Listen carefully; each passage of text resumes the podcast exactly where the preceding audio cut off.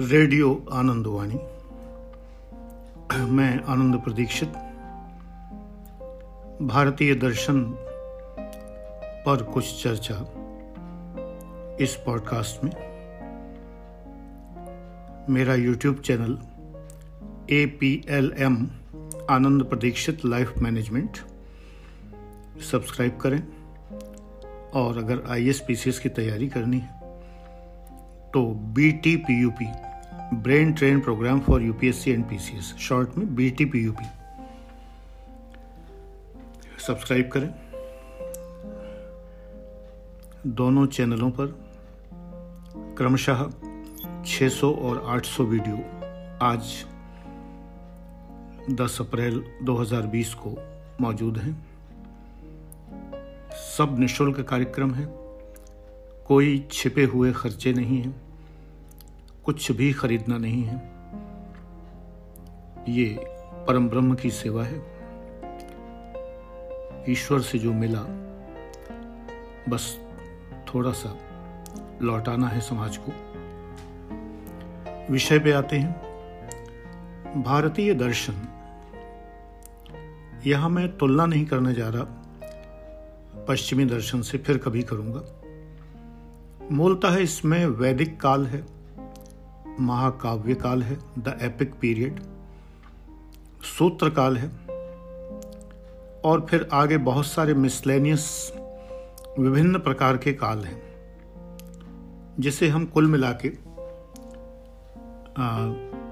Miscellaneous भी कह सकते हैं, और प्रकीर्ण हिंदी में कहते हैं। वेद अपौरुषेय है। विद का अर्थ होता है जानना। वेद का अर्थ है जो जान लिया गया है, अर्थात ज्ञान।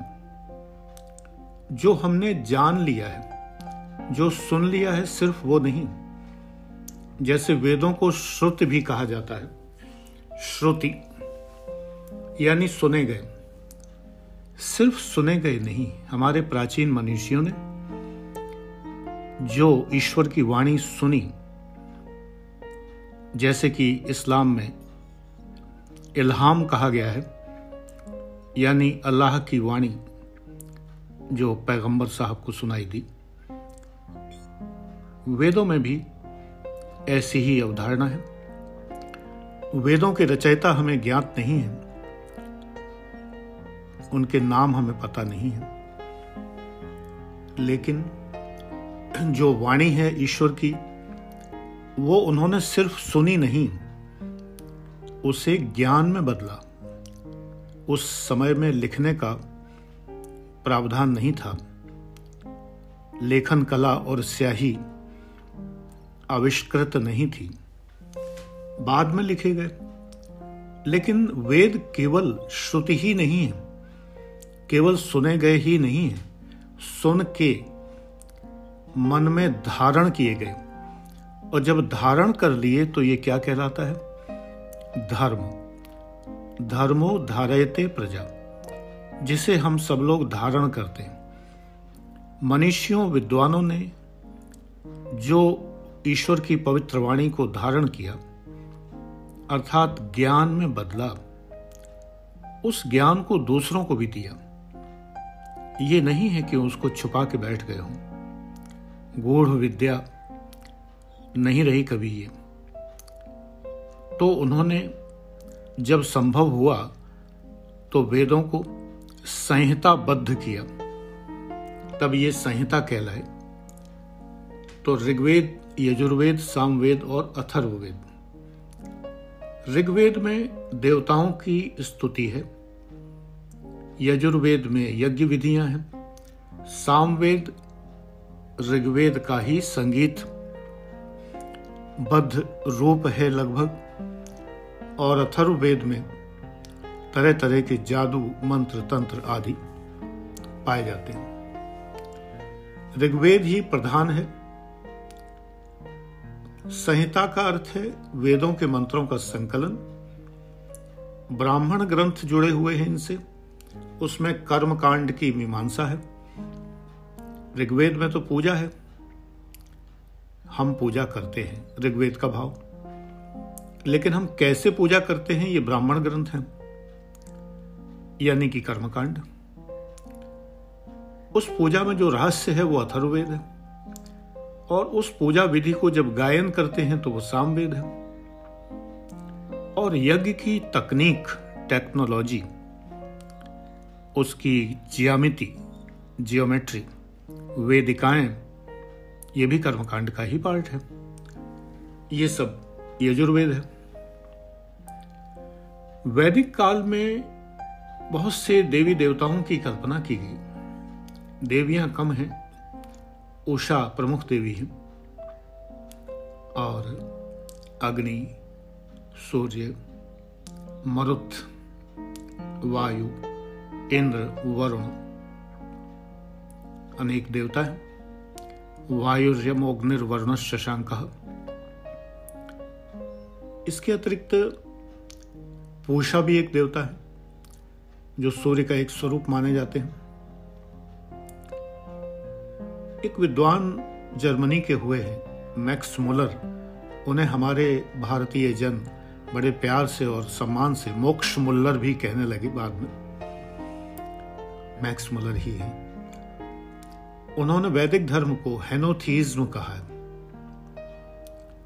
हेनोथेइज्म एक और बहुदेववाद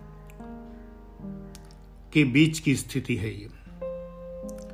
हेनोथिज्म में एक देवता इष्ट देव होते हैं, बाकी देवताओं को भी उपेक्षा नहीं करते, पूजा उनकी भी करते हैं।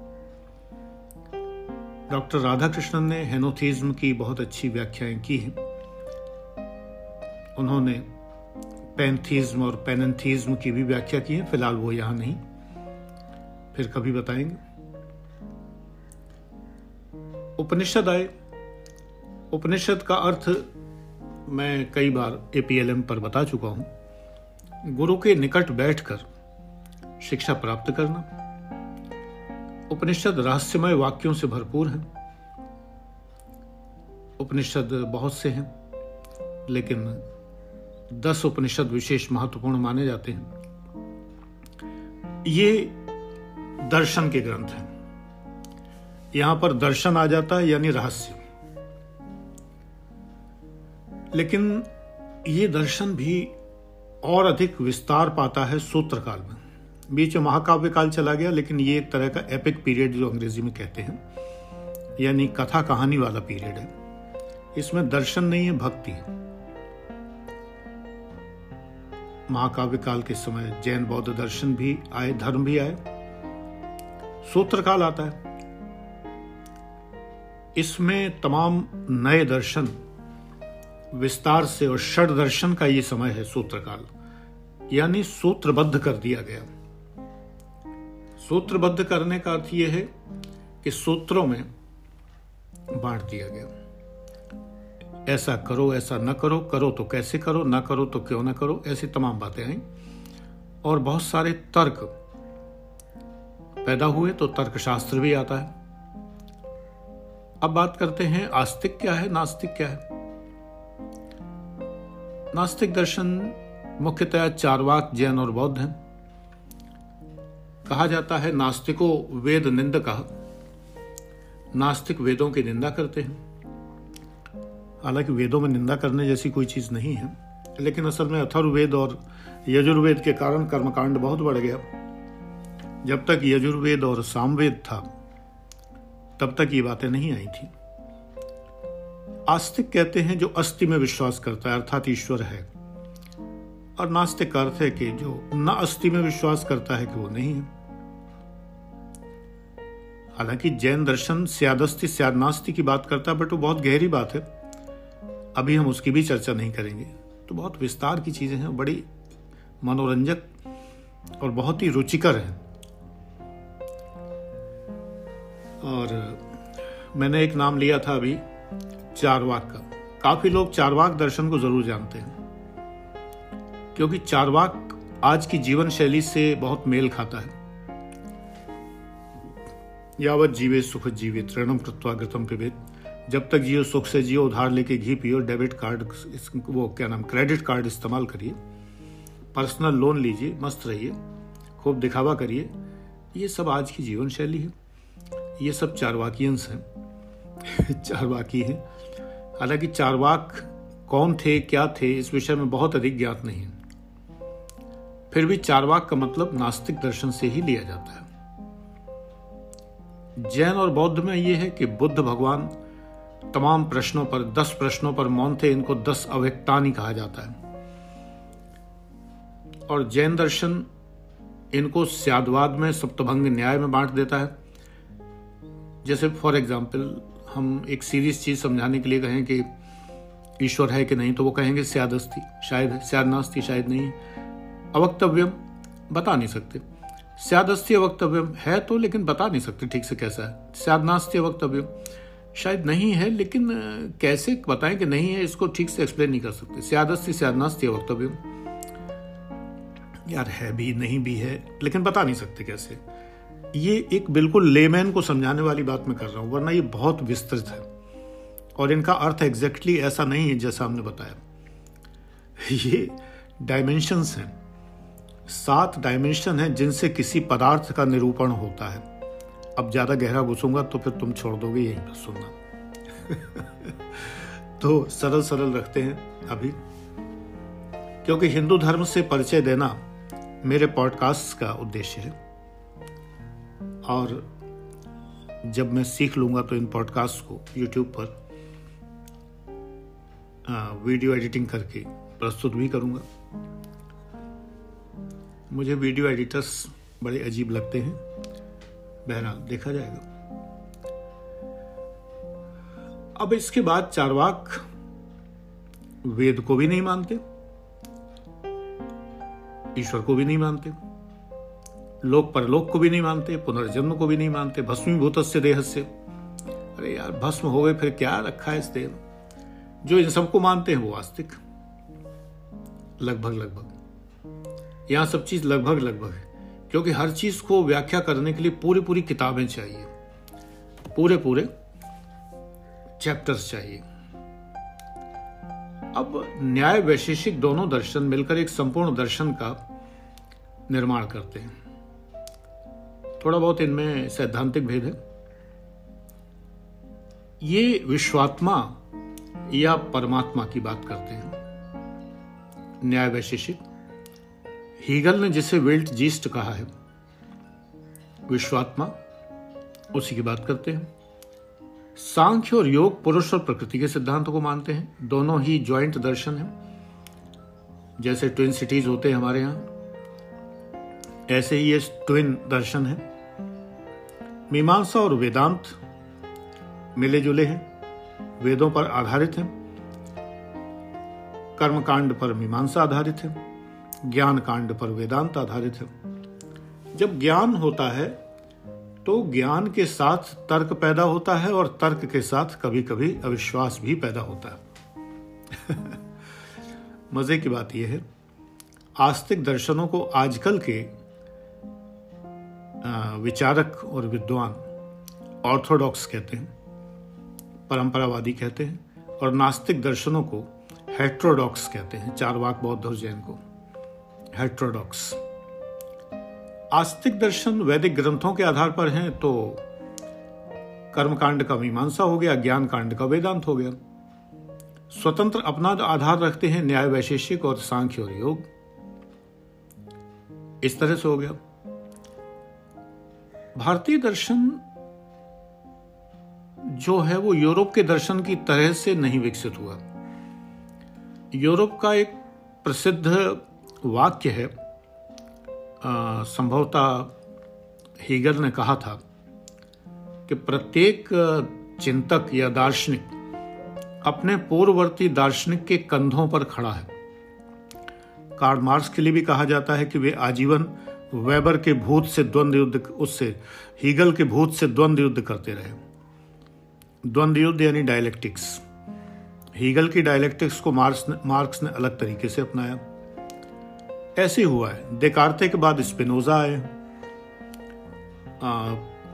कई बार उनमें समानता भी होती थी और विरोधाभास भी होता था।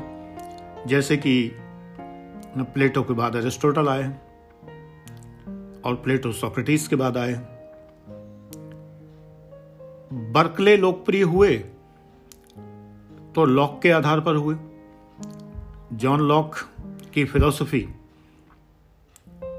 के बाद बर्कले आ गए तो जॉन लॉक पीछे रह गए। हमारे यहाँ पैरेलल दर्शन चले हैं। यूरोप में दर्शन ही नहीं, विज्ञान में भी यही बात देखी जाती है। नील्स बोर का मॉडल आया, एटॉमिक स्ट्रक्चर का। तो बोर मॉडल के बाद बोर समरफील्ड आया तो बोर पुराना पड़ गया। बोर समरफील्ड के बाद क्वांटम मॉडल आया। और क्वांटम मॉडल के बाद तो आते ही चले गए। तमाम सारे मॉडल्स आए। वैलेंसी की थ्योरीज में valency bond theory molecular orbital theory resonance theory बहुत सारी थ्योरीज आ गई। तो पुराना नष्ट होकर नया आता है। ये डायलेक्टिक्स है हीगल की डायलेक्टिक्स है। वाद के बाद प्रतिवाद होता है, फिर संवाद होता है। संवाद एक नया वाद होता है, यानी कि थीसिस उसे अपोज करती है एंटीथीसिस और एंटीथीसिस के बाद एक सिंथेसिस जन्म लेती है।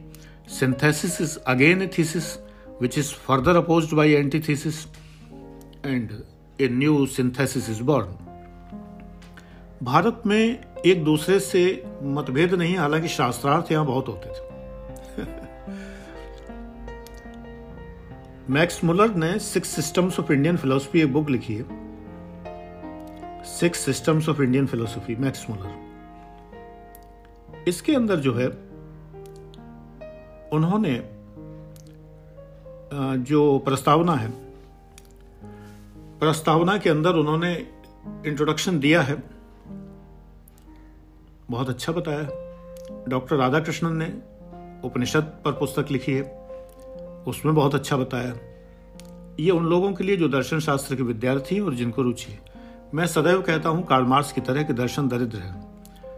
पॉवर्टी ऑफ़ फिलोसफी में विश्वास करता हूँ। ये ब्रह्म को जीव से दूर करता है। बीच में इतनी लंबी सीढ़ी लगा देता है, इसकी ज़रूरत नहीं है।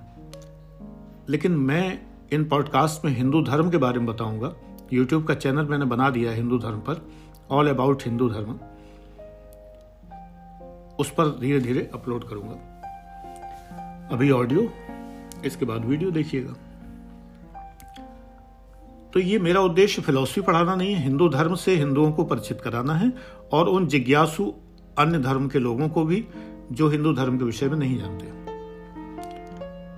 सांप्रदायिकता अज्ञान से पैदा होती है। जब हम एक दूसरे को नहीं जानते, मैंने अपने जितने मुस्लिम छात्र थे, कल शबरात को, शब बरात को, उन सबसे पूछा अलग अलग कि बेटा इसके बारे में मुझे बताओ। सारी बातें बताओ तो बड़ी अच्छी अच्छी बातें पता लगी। तो हमारे अंदर एक जिज्ञासा होनी चाहिए, ये जिज्ञासा सांप्रदायिकता को समाप्त करती है। इसीलिए मेरा प्रयास है कि मैं हिंदू धर्म के विषय में बताऊँ, हिंदुत्व के बारे में नहीं, हिंदू धर्म के बारे में। तो भारतीय दर्शन के आस्तिक संप्रदाय जो हैं, वो सूत्र साहित्य द्वारा आगे बढ़े।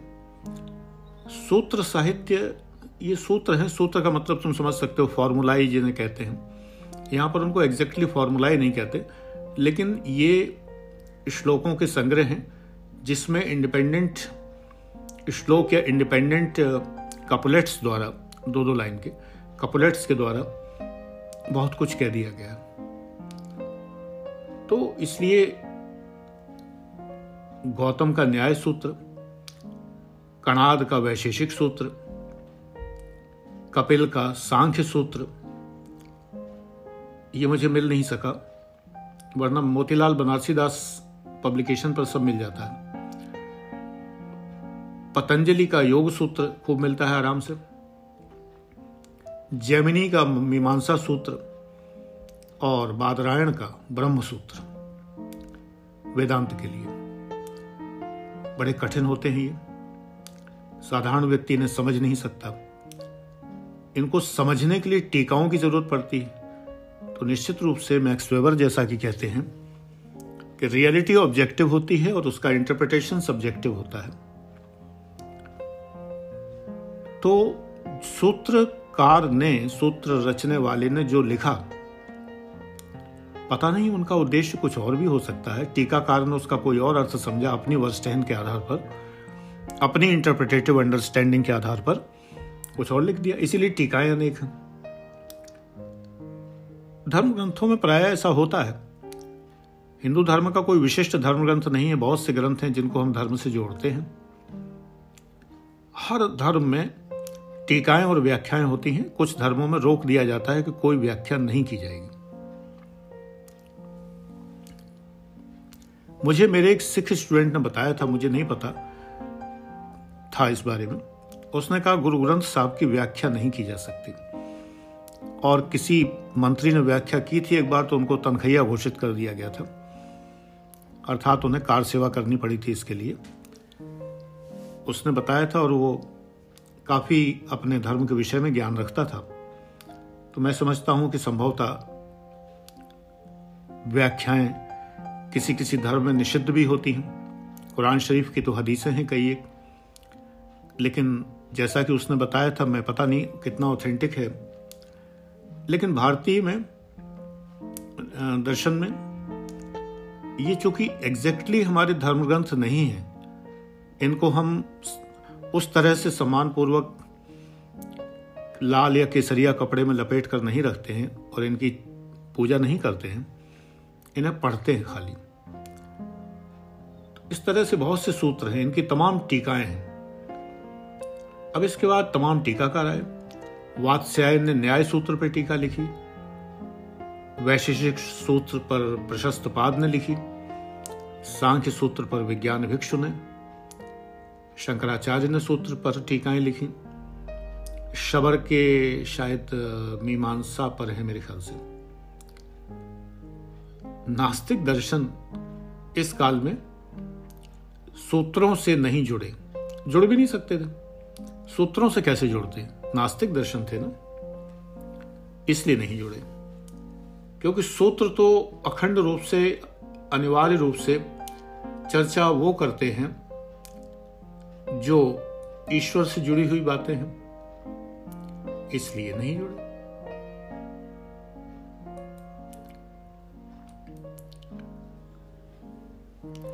तो आज के पॉडकास्ट में हम यहीं तक बात करते हैं। आगे हम जो भी विषय मुझे ध्यान आएगा, वो विषय चर्चा करूँगा। God bless you